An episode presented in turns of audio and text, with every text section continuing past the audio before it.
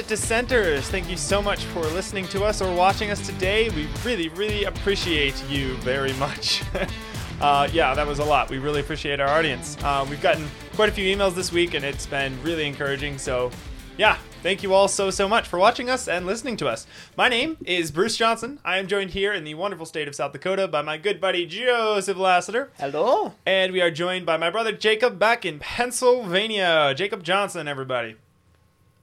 Alrighty. Hello. So uh, you can share uh, the show with as many people as you can, which would be awesome, by going to our website, which is trdshow.net. And uh, you can grab that link and share it with all sorts of people, anybody you can think of. Grab that website, and you will be sending people a list of links to all of the very very numerous platforms that we are on. We're on so many platforms these days, so check them all out on that website. You can also email us, uh, and we've gotten several emails this week, and it's just been so so nice to read through them.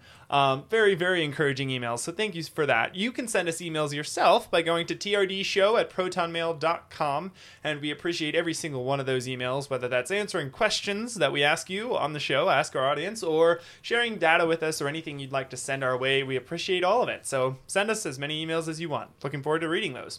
If you're interested in hearing us do deep dives into some of the current events that we talked about on the show or some of the topics that we wanted to discuss, but we didn't have the time to discuss them on the show episode that week, you will have to follow us on our pro First Amendment platforms. And those include Gab, Gab TV, Rumble, and Odysee. So check us out on those. Those are also the platforms where the only places you'll be able to find us once tech censorship starts to kick in and uh, we reach a level of following that then uh, we hop on the radar of big tech companies and they start shutting us down.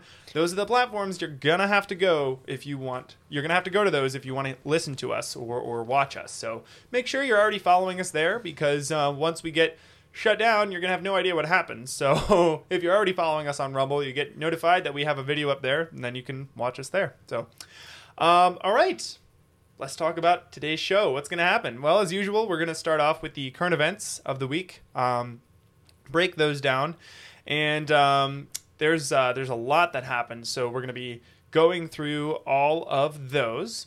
And uh, after that, we are going to move into the literature of the month. And this month we read uh, Millstones. Um, this month, our literature is Millstones and Stumbling Blocks by Bradley Heath.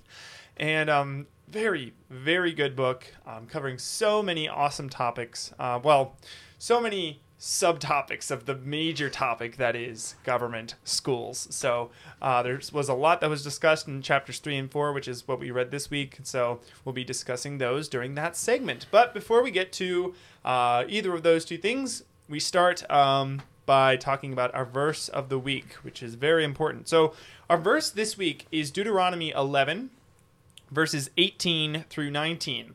And it says, you shall therefore lay up these words of mine in your heart and in your soul, and you shall bind them as a sign on your hand, and they shall be as frontlets between your eyes. You shall teach them to your children, talking of them uh, when you are sitting in your house, when you are walking by the way, when you lie down, and when you rise. Again, Deuteronomy 11, 18, and 19. So, guys, let me ask you a question. Do you think that that verse says you are to learn about the law of God once a week, Sunday morning. No. We really, be, really, We, we should be. Well, what, what about every day, but just just at night during devotions? No, I think Really? we should be soaking in every part of life. Huh? Because I could have sworn that this verse just said just you know just once a day, just just once a week. You know, not all day, Well, not when you rise, not when you lie down, not when you're walking by the way. Really, is that is that what it says? Are you implying that you are implying that a lot of people just say, "Let's go to church," and then Yes. after church we're done? Exactly. We- we That's what go we're going to be talking about a lot today. This implies, I mean, applies directly to parents today because what happens is we um we are, you know, the parents today who send their children to government schools, government indoctrination camps are, you know, they'll say, well, you know, we'll send them there during the day. Then we'll fix everything that was dumped into their brains at night during devotions or in Sunday school. Um, that is not what this verse says.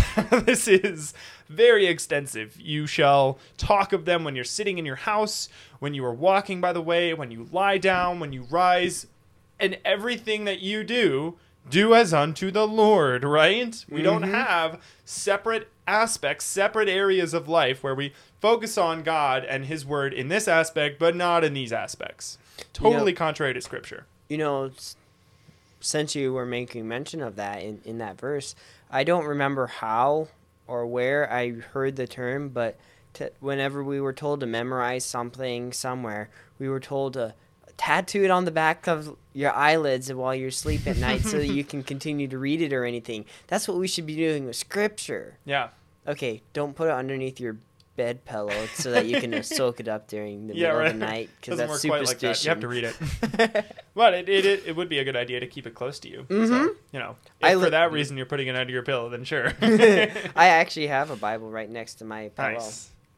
Very cool. Yep.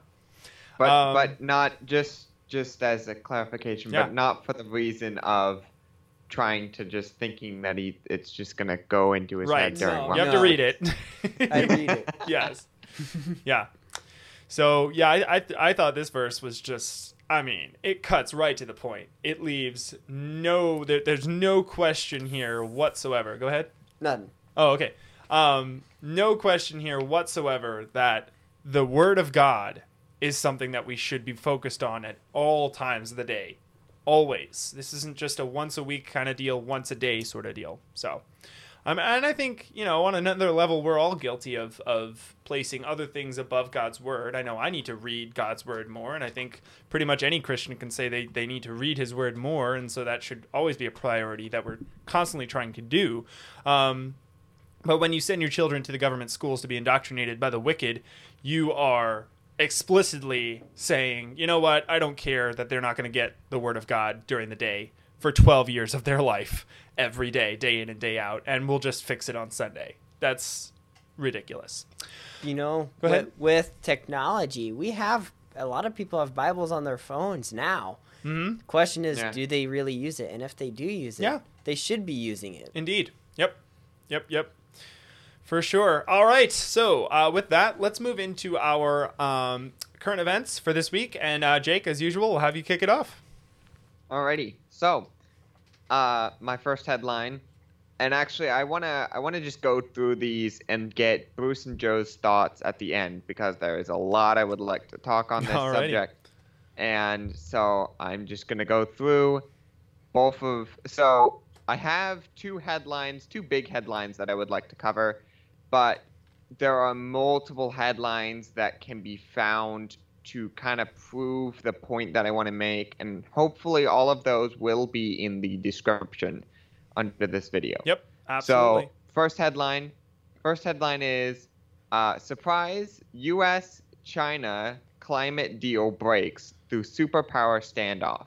Whoa. Uh, the world's biggest superpowers, China and America, have both come to an agreement over the globe over global warming.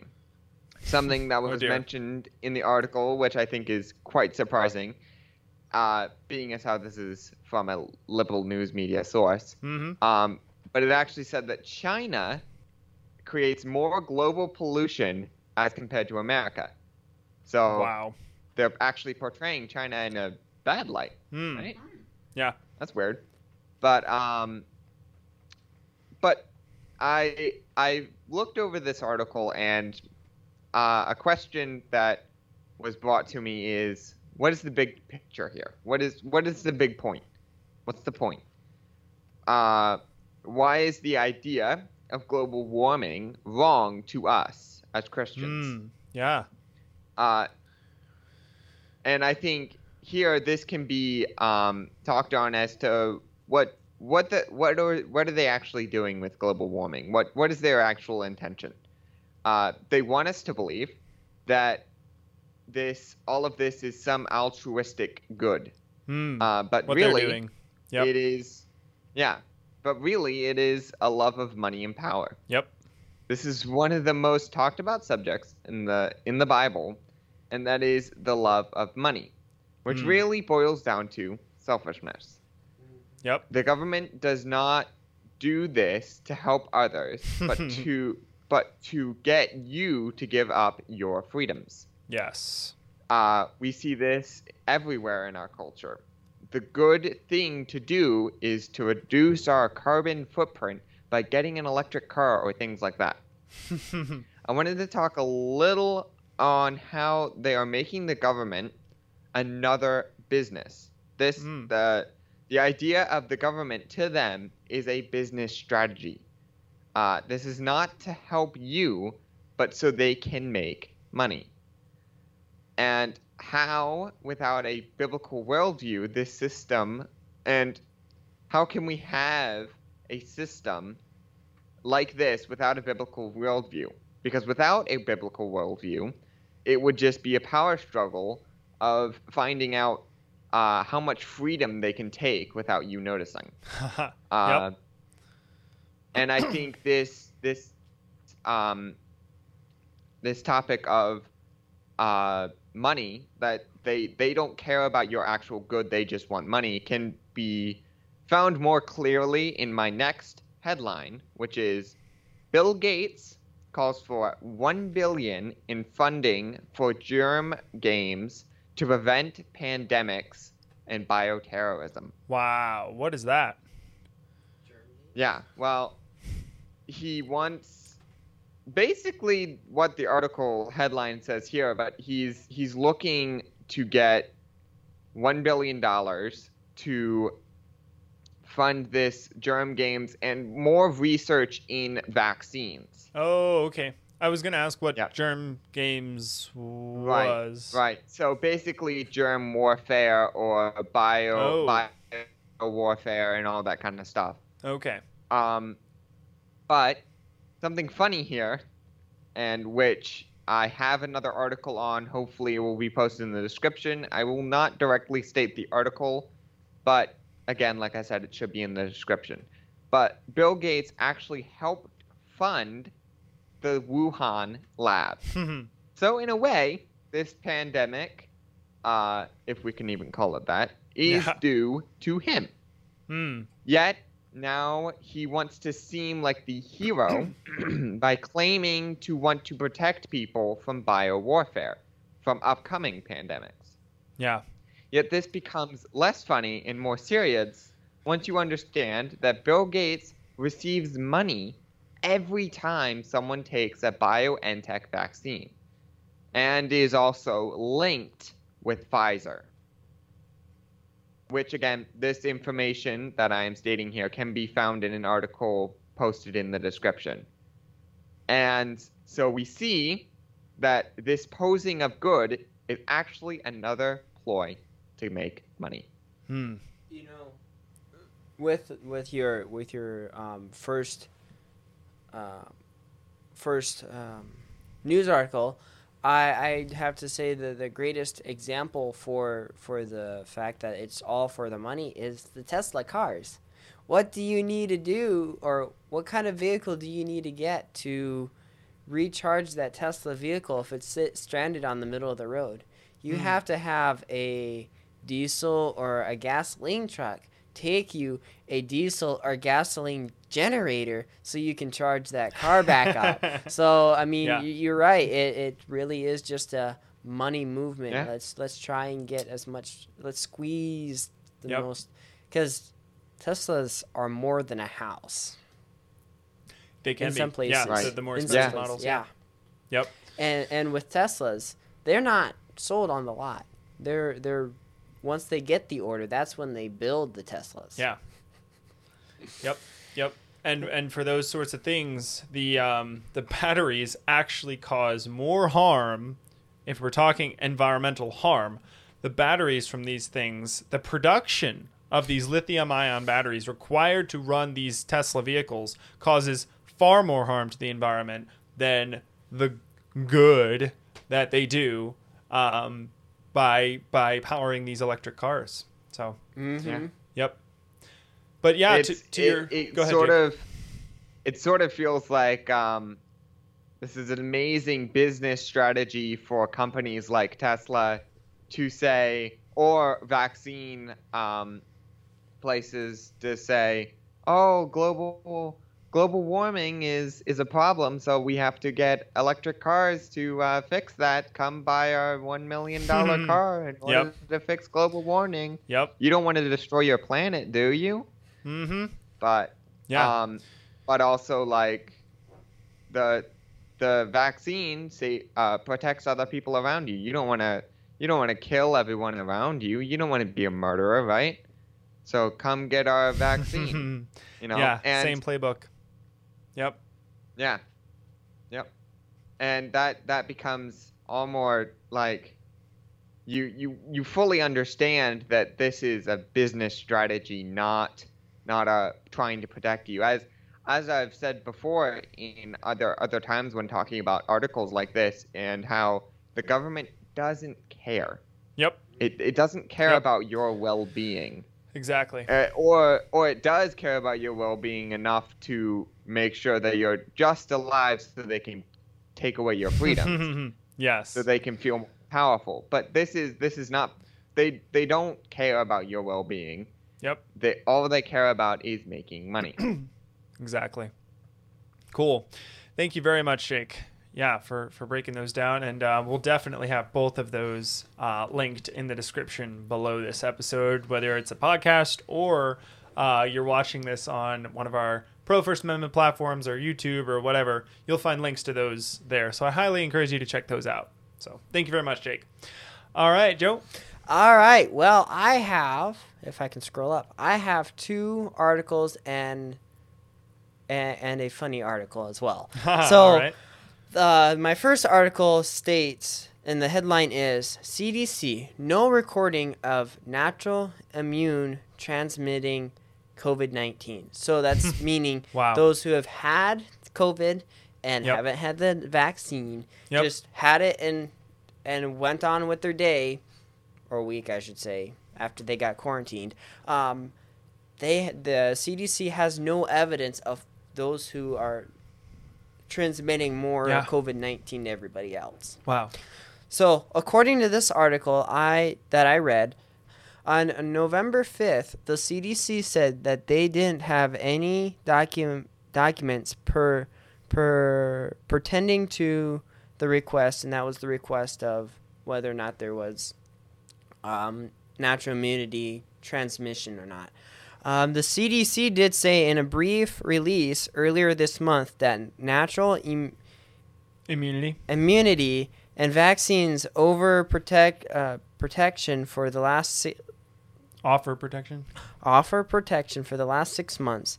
It, it said nothing about uh, transmit transmission on in its Yeah. brief. Yeah, so that, that that's crazy. So, so the implications of that um, are that uh, so the, the, the, the crazy implications of that is that this whole time they have been forcing people to get vaccinated. They've been saying protect other people, get vaccinated for two reasons that they've given. Right, they're two lies. They're two given reasons. One is that uh, hospitalizations will be better, right? You won't get the severe side effects, adverse side effects with the vaccine, which is an utter lie um, from COVID 19. You do get the same adverse side effects, if not worse. So uh, that's a lie. Secondly, they say if you get it, you won't transmit it to other people, which is also a lie now, according to this, because uh, they're saying if you are, uh, first of all, your viral load is increased in insane amounts when you've gotten this thing, which means you have a much higher chance of of of actually infecting other people with this, transmitting it if you are vaccinated. But also, this article now shows us the implications are that people who have had natural immu- immunity to this thing actually don't spread it. Which is crazy. You know, another thing that I was just listening to another podcast, and um, a doctor who has studied I mean, hundreds, if not thousands, of COVID cases, um, and is actually in the field co- treating COVID patients. And what he's discovered is that people actually don't get COVID again once they've gotten it once. You don't get it again. Your antibodies are strong enough, just like um, I think chickenpox is another thing like that. There are viruses out there already that you get it once and then you're done. You can't get it again. COVID 19 is the same way.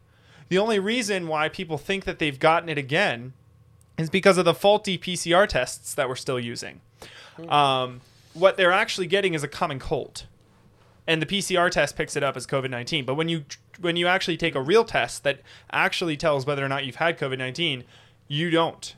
So once you've had it, first of all, once you've had it, you can't get it again. The antibodies, mo- ma- several doctors, well credited doctors that I, I trust, say that you can't get it again. Also, there is no uh, uh, recorded case of someone spreading it once they've gotten it and they've built up an immunity to it, and their antibodies, natural antibodies, are actually able to fight it. This thing is looking weaker and weaker by the second, right?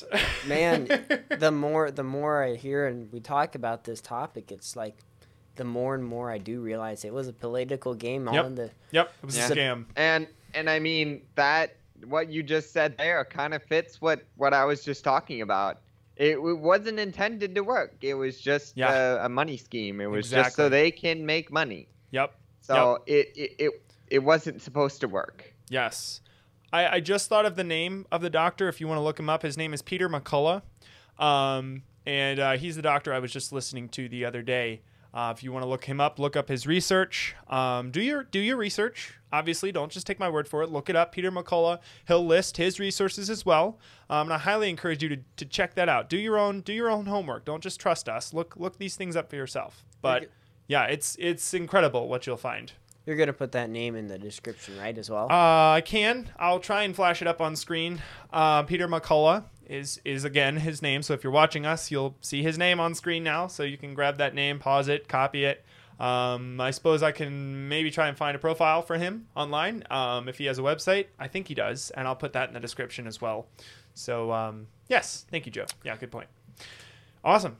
Ne- the next one is YouTube announced it will hide, again, hide counts on all videos. Dis- oh, dislike, dislikes. Yeah. dislike the counts. It will hide them all. Wow. Um, the, the YouTube has announced that it will hide all the discount or dislike counts on the video, claiming it's it wants to carb create. Uh, Curb. Yeah. it wants to curb the creator harassment. yeah. Can you believe it?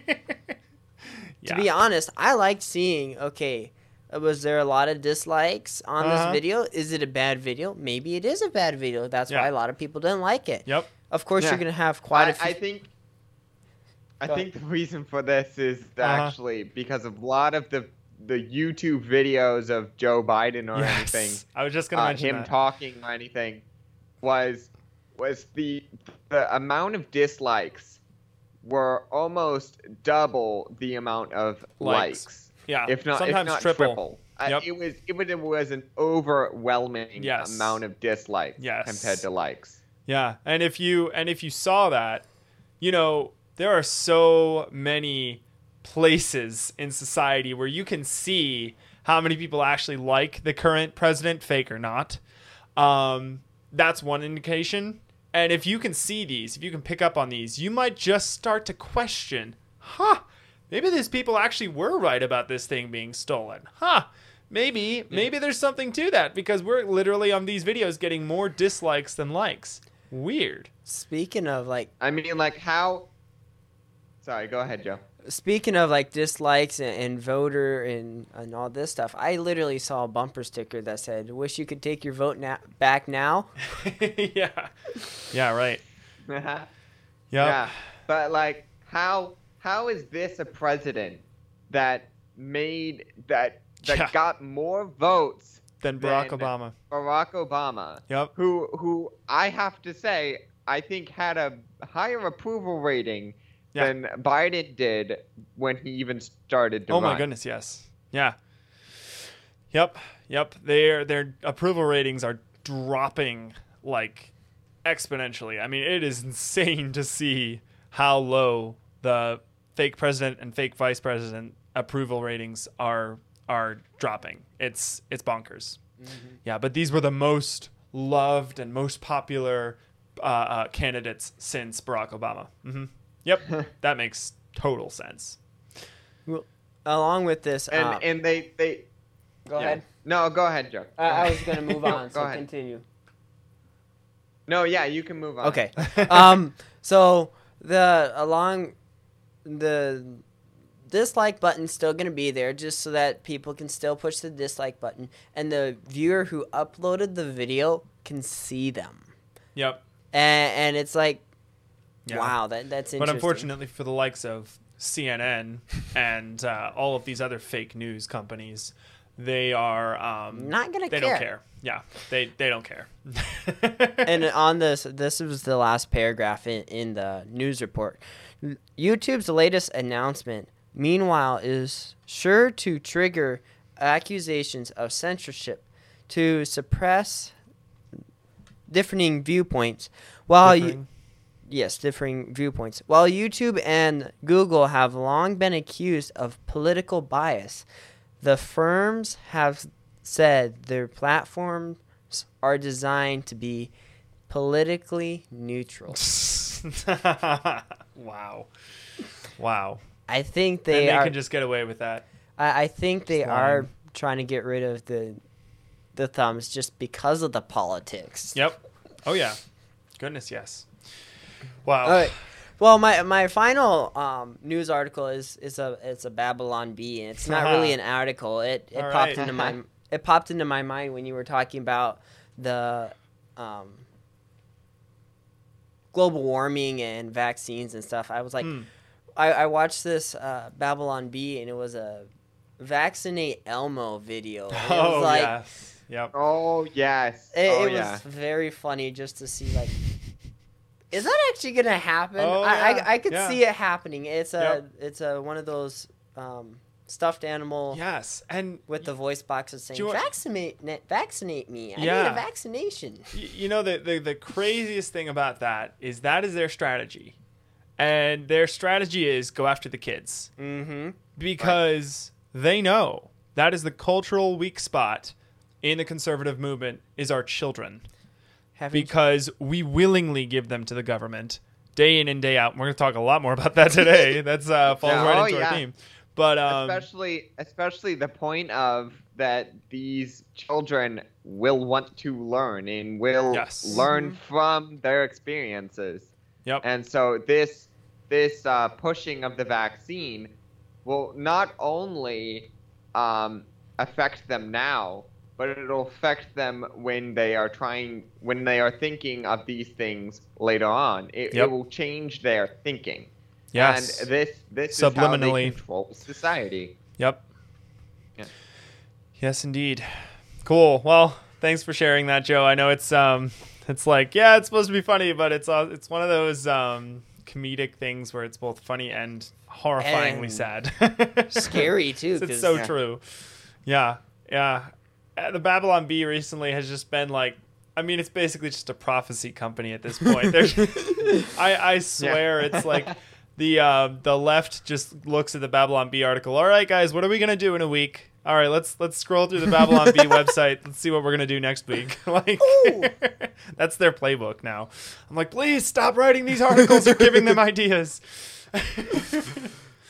so, all right, cool. Well, thanks for sharing, Joe. you're welcome All right. If you like Trump before listening to this episode, I apologize in advance. I'm sorry, but not sorry. You're going to hate him after I'm through. and I won't say nearly all that could be said about this man. Um, but uh, it's yeah, we, we I think a lot there's there's been a movement of Christians um, who knew what this man who who this man was, but what he claimed he would do and what he did do on several occasions went contrary to his very nature.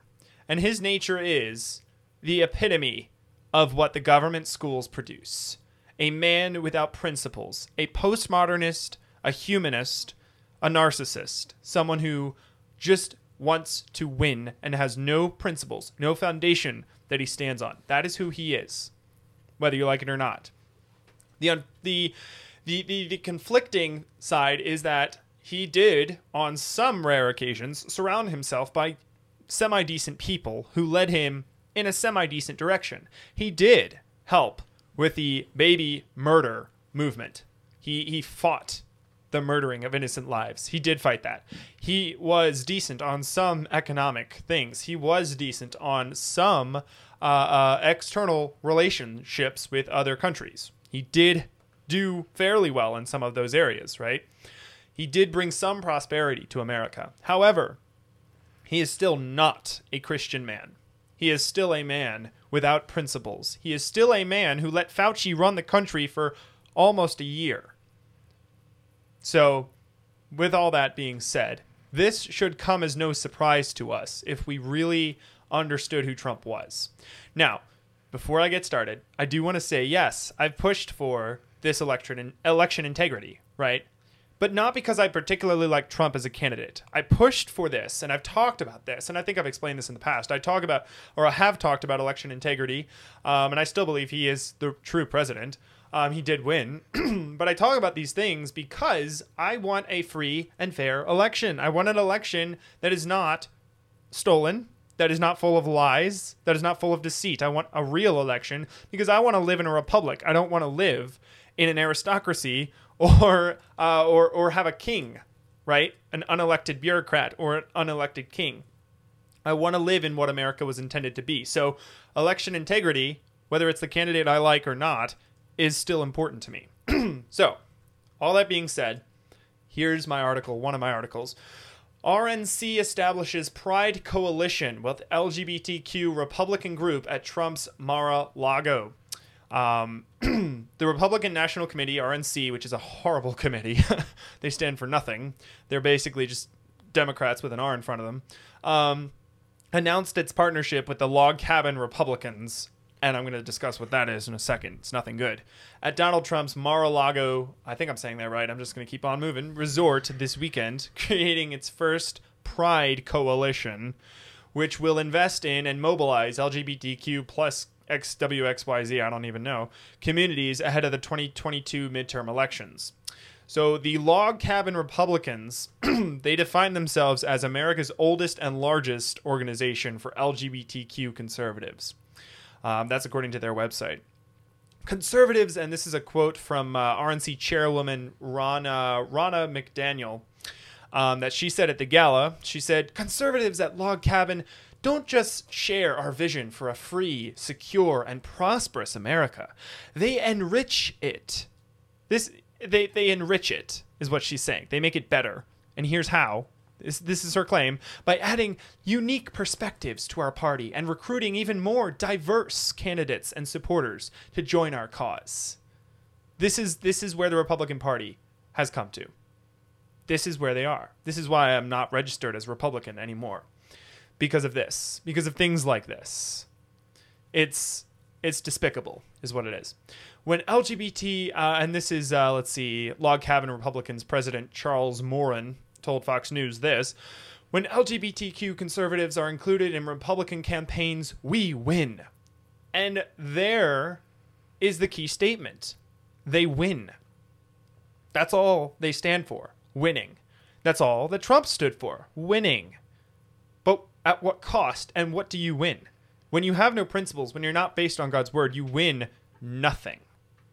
It's a superficial win. It is a win here on earth that does nothing to further the true kingdom of God. This win is useless, and you are destroying your whatever legacy and honor you had previously. Whatever moral foundation, biblical foundation you used to have, you are destroying it now with this. Daily Wire, and I love this. I love the response to this. These these are two of my favorite parts. Okay, yeah, that was depressing, but this is this is my favorite part of this. Uh, Daily Wire contributor Matt Walsh, awesome guy, check him out sometime, tweeted how the Republican Party was simply adopting the left's social agenda. And then he said, if the Republican Party is going to fully embrace leftist sexual identity politics, then it officially serves no purpose. It's the mm-hmm. left now. It is the the the Democratic Party with an R in front of it. It's no different. Uh, Bryson Gray, the rapper who topped the charts with his with his song "Let's Go Brandon," also tweeted that if this was the direction of the Republican Party, you can count him out. If the uh, and this is what he said, if the GOP is deciding to pander more to the LGBTQ community, then count me out. It doesn't matter who's running. And that was Gray who who made the song that hit the uh, top charts, which is really cool. Um, so, anyways, if, if you're watching us, um, you saw Uh, at the beginning. Yeah. Oh, go ahead. I think something to be noted there that the uh, top charts there that he hit was with his song uh, "Let Miranda Something." Yeah, say that again. You were cutting out. The uh, song that he used that uh, hit the top charts on Spotify or Napster, but uh, that song was uh, I thought was uh, very funny. Yes, yes, yes, indeed. um, yeah. So, so if you were if you were watching us, um, you saw at the beginning what could be described as just a sickening picture, and it was of Trump holding a pride flag that said, written on the flag, LGBTQ for Trump. So let that image get seared into your brain, and then decide who you're going to vote for in 2024. Um, oh, my next article, yeah, I know. I'm sorry, I'm going to go over a little bit, but I think this is important to discuss, and this kind of further proves my point when discussing all things Trump related. Um, my next article, the media made it cool, so now a whopping 30%, 30% of, min- of millennials identify as LGBTQ. 30%. Um, so, reading from the article, the article asked the question, why millennials? Why are we specifically talking about millennials? Um, according to the report, they are the most populous generation in America society today, in American society, comprising more than 70 million adults in the U.S. Millennials currently represent close to four out of every 10 working age Americans, and they are also the primary parenting age segment in the country. Here's how this ties into our topic this month. They are the primary parenting age segment in our country, which is why it's more important now than ever that we separate our children, our children at a young age, from this disgusting world that is only getting worse. The trend toward LGBTQ identification is especially strong among younger younger millennials. And why? Because they've been at a government indoctrination camp their whole lives and been taught that this is an acceptable way of living. That's me, not the article. um, here's a few stats. Now, keep in mind that I think many thought of the millennials and the generation following them as the hope for the Democratic Party, right? They they were everything's been is the culmination of what their movement has been trying to do, right? Anti-racism, um, all of this other stuff that they claim they support, but they actually don't, right? They they create more racists than they than they prevent. Um, but the the millennial generation is supposed to embody everything that the left stands for, right? In many ways, but this this is the truth here, and and, and this is the result of what happens when an entire generation moves away from scripture. This is what you get. These these stats are they're going to blow your mind. 29% of younger millennials ages 18 to 25 are counted as having some type of mental disorder. 29%. Over 54% of those surveyed acknowledged some degree of emotional fragility or even mental illness. That's over half. Jeez. Over half have some uh, emotional fragility or even mental illness that's oh that bodes so well for society moving forward. 24 out of every 25 millennials that's 96% lack a biblical worldview. 75% say they lack meaning and purpose in life. 75% lack meaning and purpose in life. um, only one third claim to believe in god. 39% of younger millennials aged 18 through 24 identify as lgbtq I wanted to take the time to say all of this because it should show you the result. I mean, let the results speak for themselves. This is the result of the government indoctrination camps. If you were not already thinking about keeping your children out of this despicable organization, institution, this should com- should compel you beyond any shadow of a doubt. They are showing you the this is the result of of what they did for 12 years with this generation and, and more right through college Th- this is the result So just remember some of these things. And and here's the craziest part: one third of them claim to believe in God. That's actually a large percentage of them, right? But 75% say they lack meaning and purpose, and 39%, almost 40%, identify as LGBTQ. Now that shows you something, right? That tells you something about the church as a whole. That the church is not speaking to the issues they need to be speaking to. They are failing. And the results are obvious here. We can clearly see that. One third of them claim to believe in God, and yet 75% and 39% of them identify as LGBTQ. 75% have, have no meaning and purpose in their life. They don't know what to do with themselves because the church has not given them direction, has not shown them who is king over this world and, and what he uh, uh, wants you to do with your life and to further his kingdom. That's It- not preached anymore. It also shows that the Christian or so-called Christian schools aren't doing justice. I mean, you said seventy-five percent are um, Lack depression, meaning and purpose. Yep. Um, and then how many percentage would actually be in the Christian school? Hmm. And you said about a third of people of Believe the in God. Yeah. population. Claim to. Yep. So if you doing some of the math here, at least a quarter of the people in, in that 75 should have been going to Yeah. Christian schools Yep. possibly and just to think they they wanted some of them want to go to the lgbt and some of them are Yep. depression where what happened to bible being taught in schools Yeah. in the christian schools or or should i say so-called christian schools Yeah. Yeah. Their lives don't look any differently than the unbelievers around them because they aren't taught to look at life differently. They aren't taught what the end goal is, which is dominion over this earth, right? The the the, the furthering of God's kingdom is not something that's preached, it's not something that's believed, it's not something that guides people anymore. And this is what you get. People with no purpose, lost in this world. So, all right. I'm sorry I took such a long time going through those, but I thought they needed to be stated. So, all right. So, before we move on to the next topic uh, or the next uh, segment, is there anything else that you guys would like to add uh, before we move on? i think you just couldn't wait to get to our next segment because you kept Oh, mentioning I'm good. There's a big delay, so go ahead, Joe. I I think you couldn't get uh, you couldn't wait till you could get to the next segment because you kept mentioning uh, the government schools and and the, we're gonna talk about that later. You you're just on fire today. Yeah, I'm I'm very excited.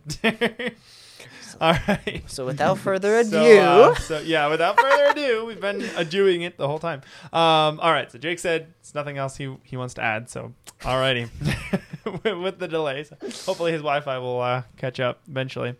Okay, so uh, moving into the literature of the month again. As a reminder, this month our literature is Millstones and Stumbling Blocks by Bradley Heath, and this week we read chapters three and chapters four. Chapter four, chapters three and four. So, uh, as always, we answer, uh, ask a series of questions and have uh, answers for those questions based on the chapters. So, our first question is What did you find most interesting about the chapters? And as always, Jake, we'll start with you. Alrighty. So something that I think is really interesting and uh, something that I want to touch on is that Mr. Heath talks about how training Christian children the way unbelievers do sends a message which basically says that unbelievers got it right and Christians didn't.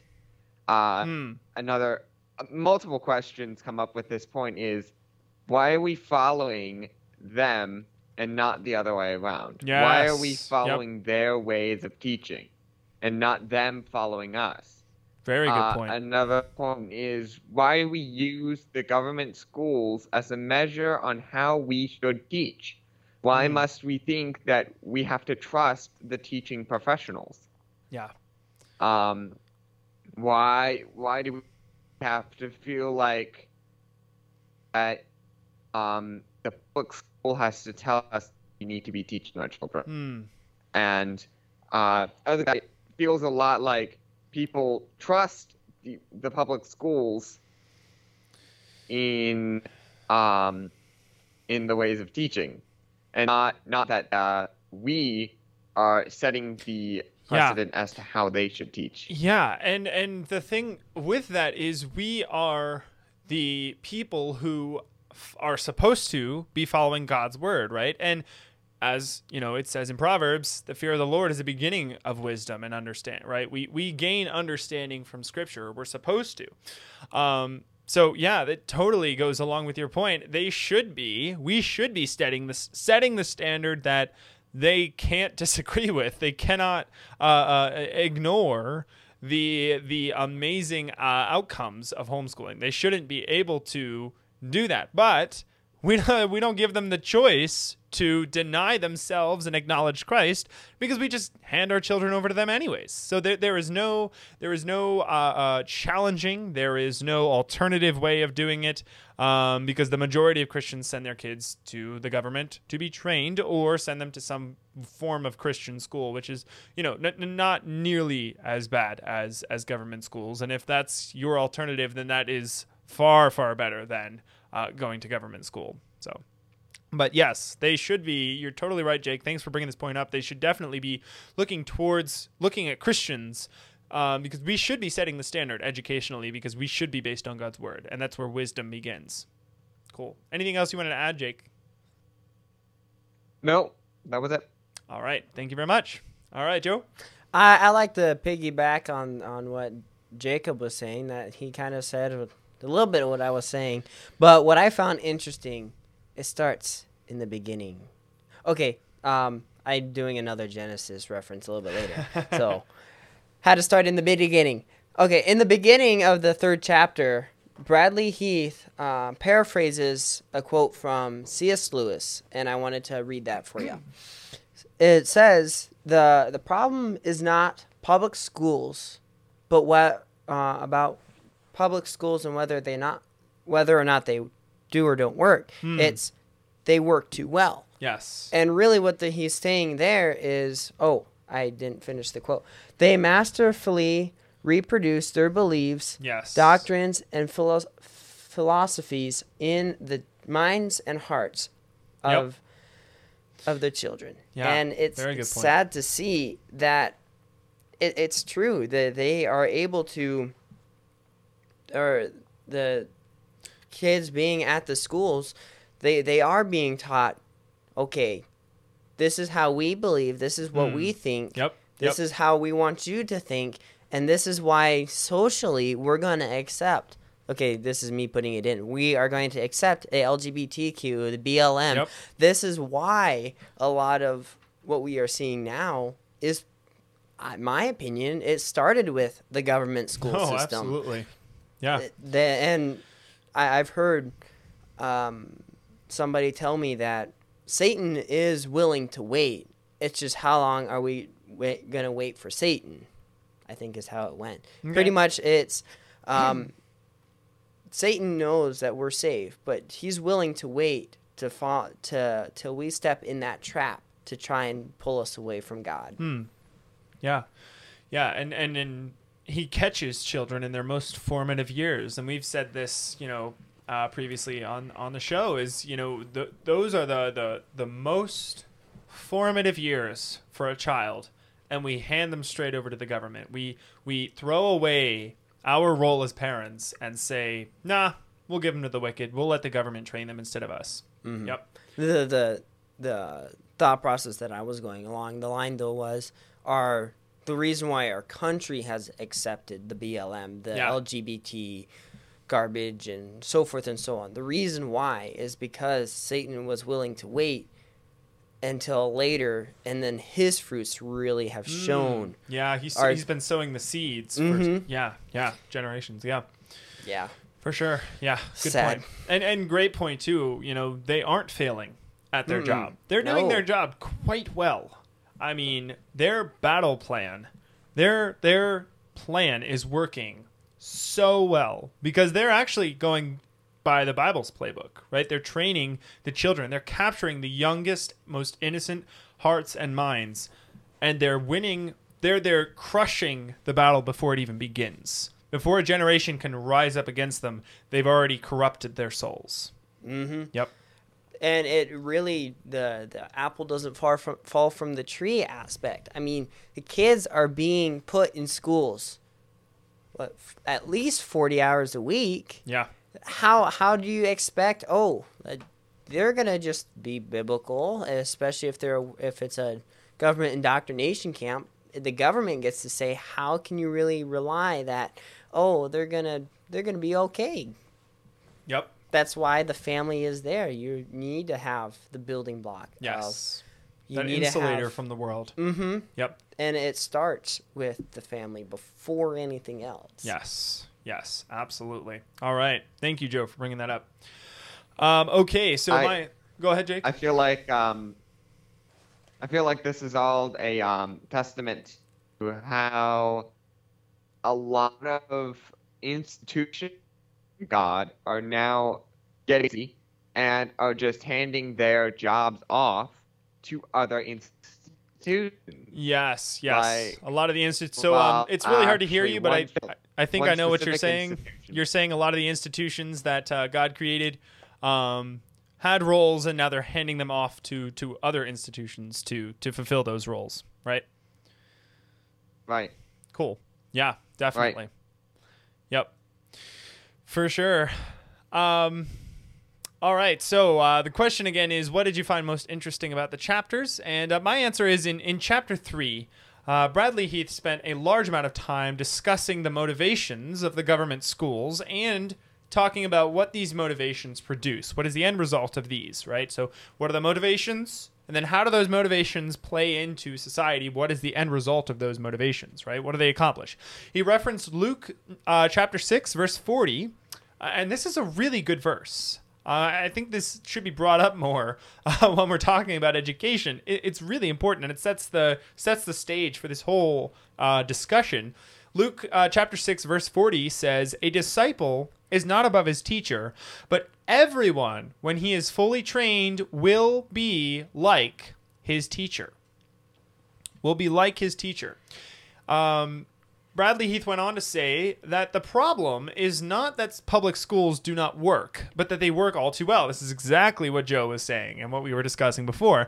They master- masterfully reproduce their beliefs, doctrines, and philosophies in the minds and hearts of impressionable young children who inevitably learn these lessons. End quote. Government schools cannot be reformed or fixed because there's nothing to fix. They're rotted to the core they um are op- they they're operating exactly as intended. This is there, there's nothing to fix because the machine's working perfectly. The machine needs to be torn apart and and and completely decommissioned because it's already working the way it should be, guys. There's nothing to fix here. It's it's great. I mean, it needs to be shut down. Okay, there's nothing wrong with the machine functioning the way it was intended to function. They shouldn't exist in the first place. Okay, as, as Heath says on page 34, government schools are, and this is his quote, first and foremost agents of the state. Heath went on to discuss the fact that government schools do better financially when they teach poor academics. This was a really, really important um, thing for me to, to, to read this. Um, this was really interesting to read. And I've heard about this, but he really flushed this out and talked about it a lot. So this, this was really cool to read.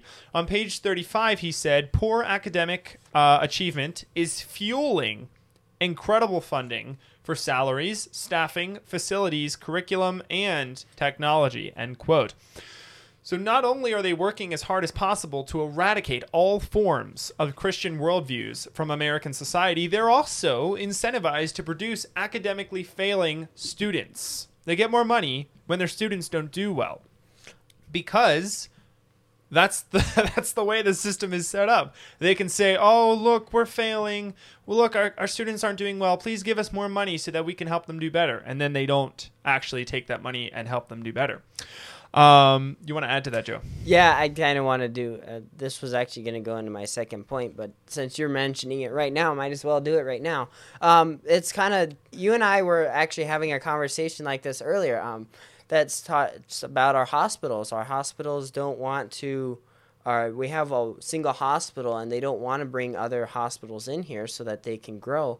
But what it is is the government's like, oh, we're gonna dump money into the schools because the schools know we we all know that the schools need money and because the government's dumping money into the schools there's there's no reason why they need to upgrade their curriculum, make them teach better because they know they're already getting that Yep. um, money. So, to be honest, if we need get, have any school system, we should go to a private school system, and it would be funded by the people because then the gov- the schools are trying to get the people's money, not the government just handing out money at all. as with most things in the civil governmental sphere, when they try to do things that they were never created to do, such as education or roads or uh, uh, putting, you know, making sure your car is registered and all of that garbage, they fail miserably. The roads fall apart. The car registration system takes forever, and the education is not only uh, uh, malfunctioning, it is evil, and it promotes an evil ideology. So, yes, indeed. All right, as stated on page 36, children cannot learn what they are not taught. Likewise, they have indeed learned what they uh, what they were taught. Uh, Christian parents need to realize what the ultimate intention of the government indoctrination camps is. It is indoctrination into secular humanism. That's why they're created. They aren't simply teaching your children an unbiased view of the world through unbiased and neutral academic education. As Heath puts it on page 36, education is not unbiased. Every idea is spun upon a web of presuppositions and related assumptions. Bradley Heath says on page 37 that, and here's his quote, public educators, pub, public educators will never lead children to Christian virtues. That they will lead legions of little ones away from the faith. Amazingly, Many pastors and parents believe Sunday school is an effective antidote to the godless indoctrination received in Monday through Friday school. End quote. Because many churches are silent when it uh, when it comes to the family government and how they should be educating their children, we have reached a point where parents are simply focusing on the big R Republican CRT fall guy and not on the souls of their children, right? I mean, how many times do you hear from Republicans focusing on CRT, not CRT? We got to get our kids out because of CRT. That's like that's the most recent inconsequential piece of garbage that's being taught in the government schools. There has been far, far worse rot and despicable bile that has been spewing from teachers' mouths for, uh, I mean, decades, generations past. Uh, and now we're just focusing on this. And then what happens when we eradicate CRT from these schools? Parents are going to send their kids right back in there because that's all that there is. They, they have no deeper conviction, they have no deeper principles. All they want is for their kids not to learn critical racist theory, which sure is bad, but it's not nearly as bad as the rest of the bile that's being uh, uh, uh, produced in these indoctrination camps. As Heath says on page 37, not nearly enough emphasis is placed on biblical parenting and discipleship. End quote. Finally, to drive this point home on page 38, Bradley Heath says the cumulative effect of 12 years of public schooling is that many children reject the faith of their fathers and embrace openness, diversity, and tolerance in the most pejorative use of those terms. Such consequences do not stem from inevitable adolescence, uh, adolescent rebellion, but are the cultivated fruit of children who have learned the lessons taught in public school. That's end, end quote. That that's their goal. Like we've been saying all night, this is or, or all day on the show. That's that's their goal. They aren't failing at their goal. They're succeeding. Uh, to reiterate, just to wrap things up. I know this is a long. This is going to be a really long episode. There's just so so much to cover. This is all really important stuff. So bear with us. Um, and we'd love to hear from you as well in the comments or yeah, in the comments, also send us an email. We really want to hear from you what you think about these things. To reiterate, rather than trying to reform or fix a corrupt and evil institution that was never meant to exist, we should be working as hard as humanly possible to shut it down. It shouldn't be here. Not in a Christian America. It shouldn't be here.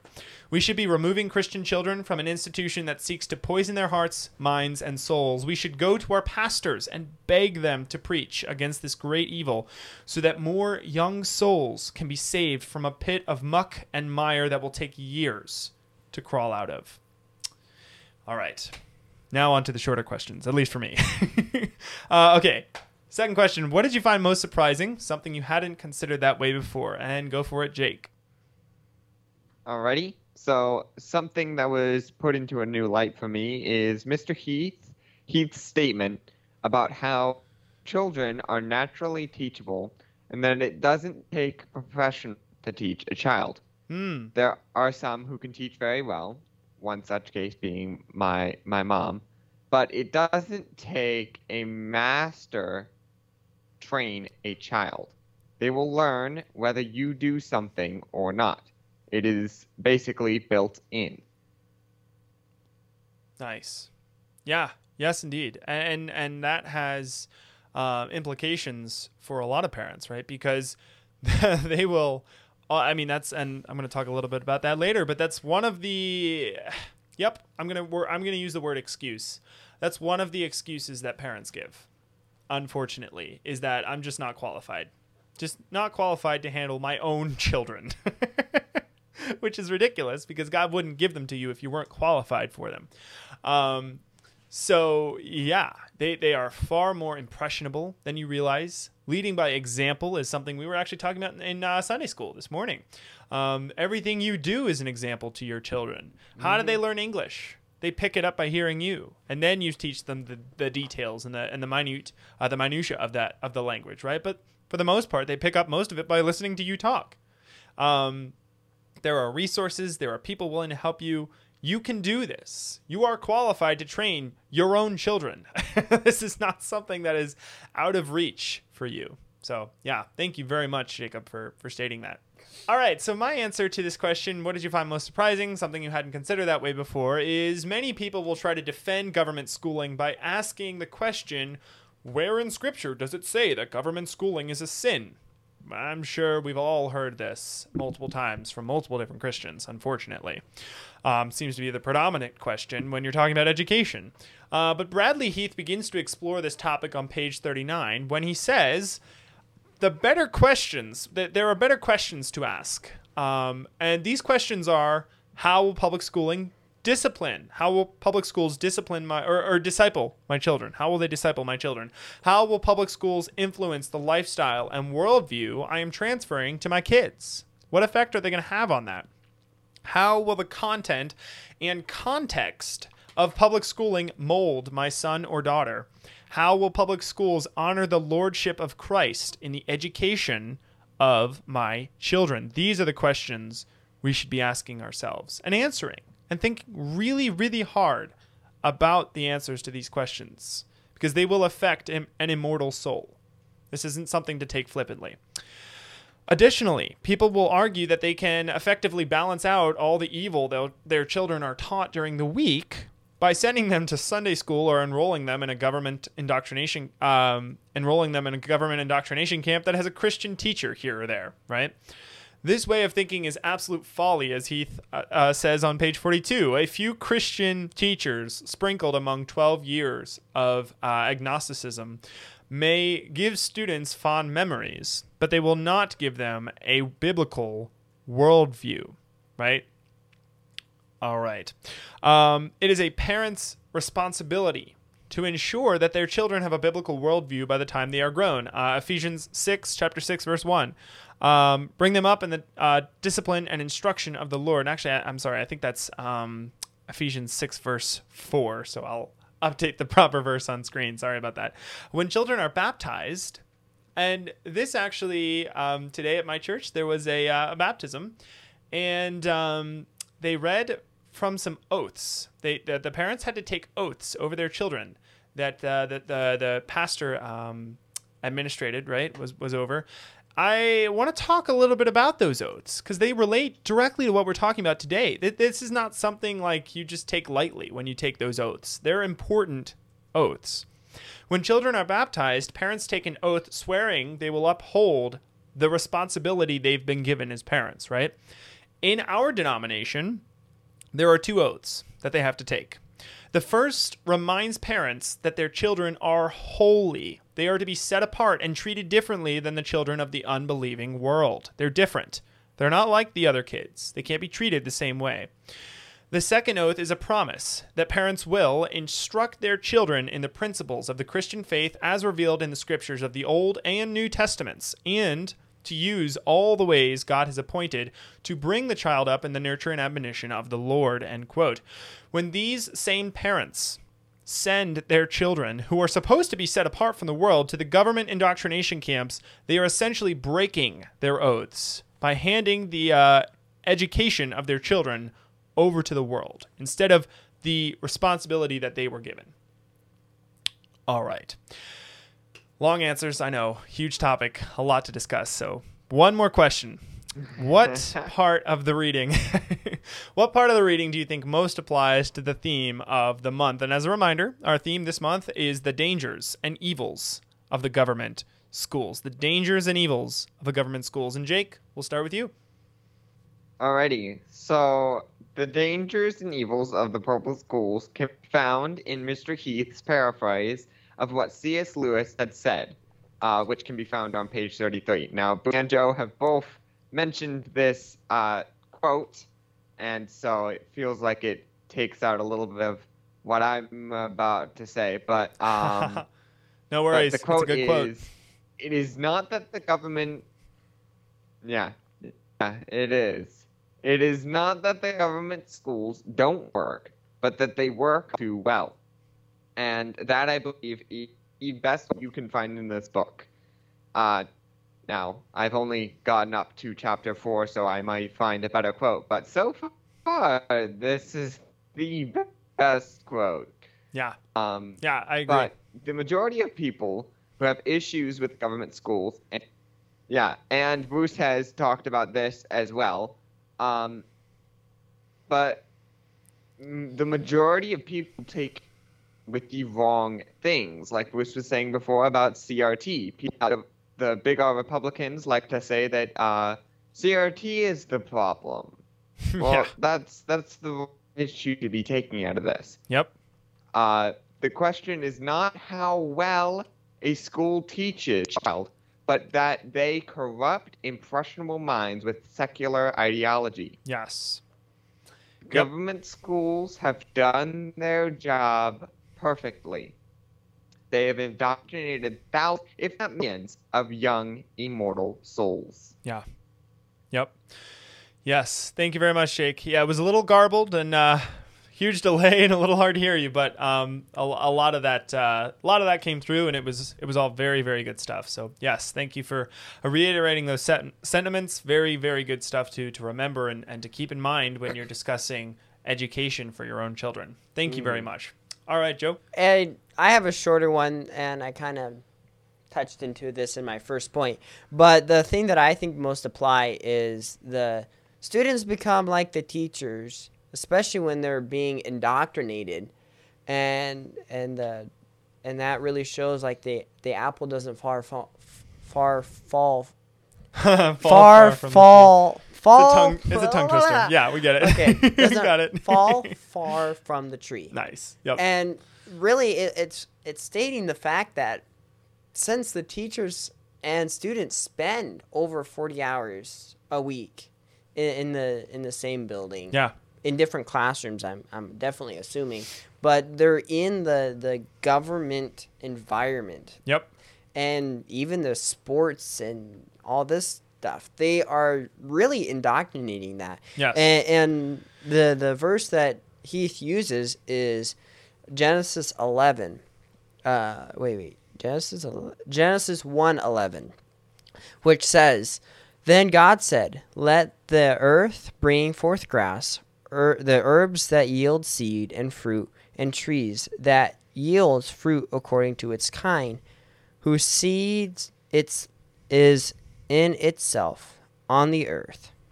And so that's kind of with, with that verse in mind. It says, it, says that herbs and seeds and the fruit tree that yields fruit will uh, yield of its kind. So meaning that the the children being at those schools, the the the teachers are just growing their own fruits. They're growing the worldly fruit and and growing the the seeds, the kids as like seeds. that uh, passage in Luke that says the the student will be like the teacher. Mhm, Yeah. Yep. mhm. Absolutely. So so that's really how Satan's been able to come into the world and influence uh, Yes. us children. And Yep.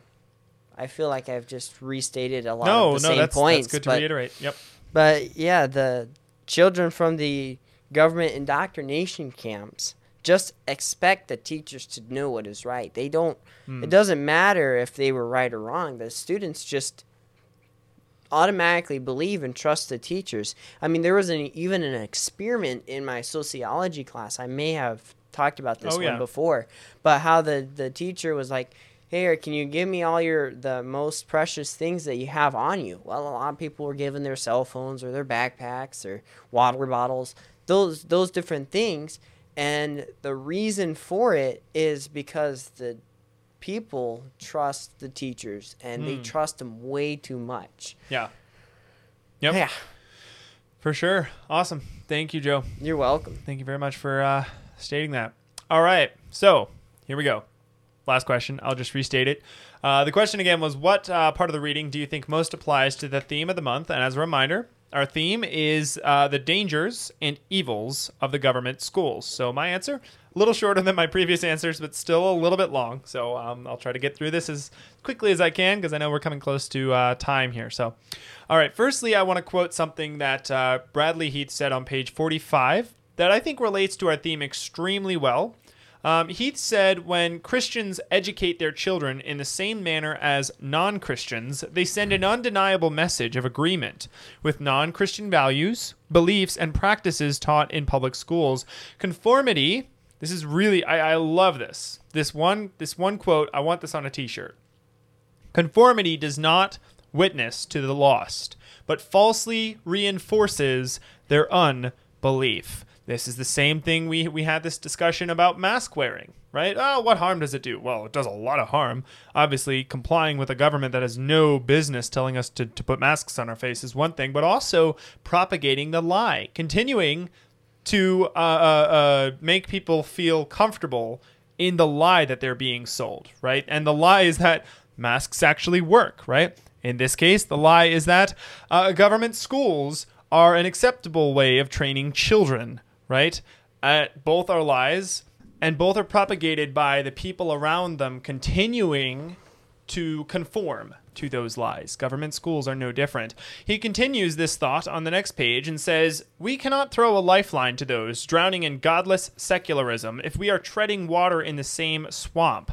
We must be different. It is not easy to say the emperor's new clothes are missing when our whole culture seems convinced that his invisible finery is oh so beautiful. The biblical injunction to be salt and light in the world and unsa- uh, sorry, salt and light in a dark and unsavory world is not fulfilled by embracing the public school, but by engaging the public square. End quote.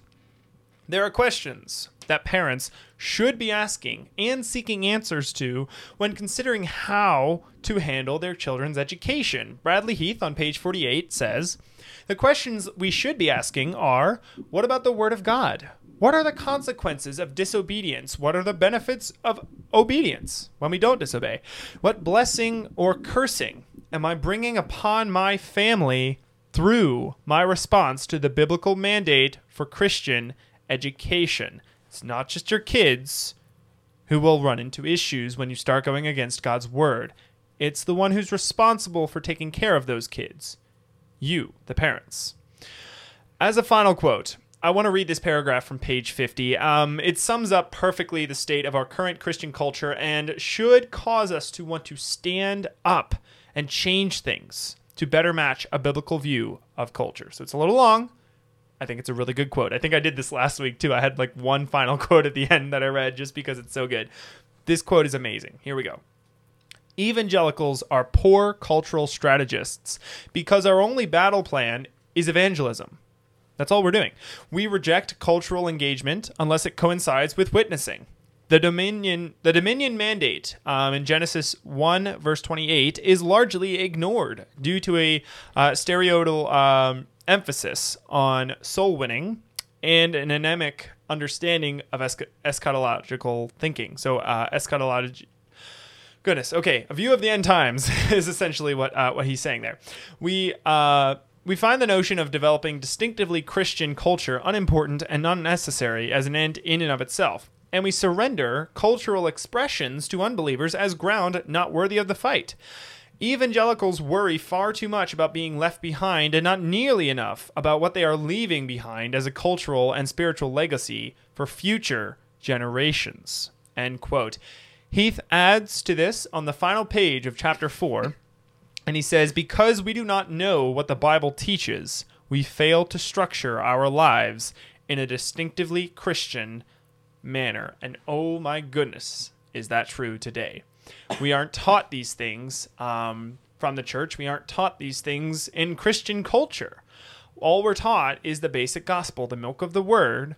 And so, how could we hope to live Christian lives holy lives set apart, right? Different lives that are salt and light that shine out to the people around us. How can we hope to do these things if the church does not instruct us in the ways of God in all areas of our life? And that's what we see here. All right. that was a lot. Um, do you guys have anything else that you want to add before we wrap up today? No. All right. Well, thank you, um, both uh, you and Jake. Um, Jake's a little glitchy today, so hopefully we'll uh, we'll be ba- back on track again next week.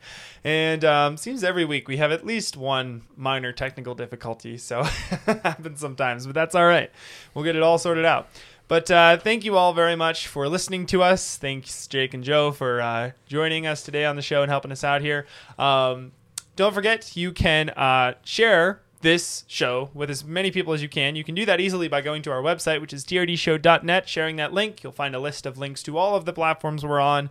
Would be so helpful if you could share that with as many people as you possibly can.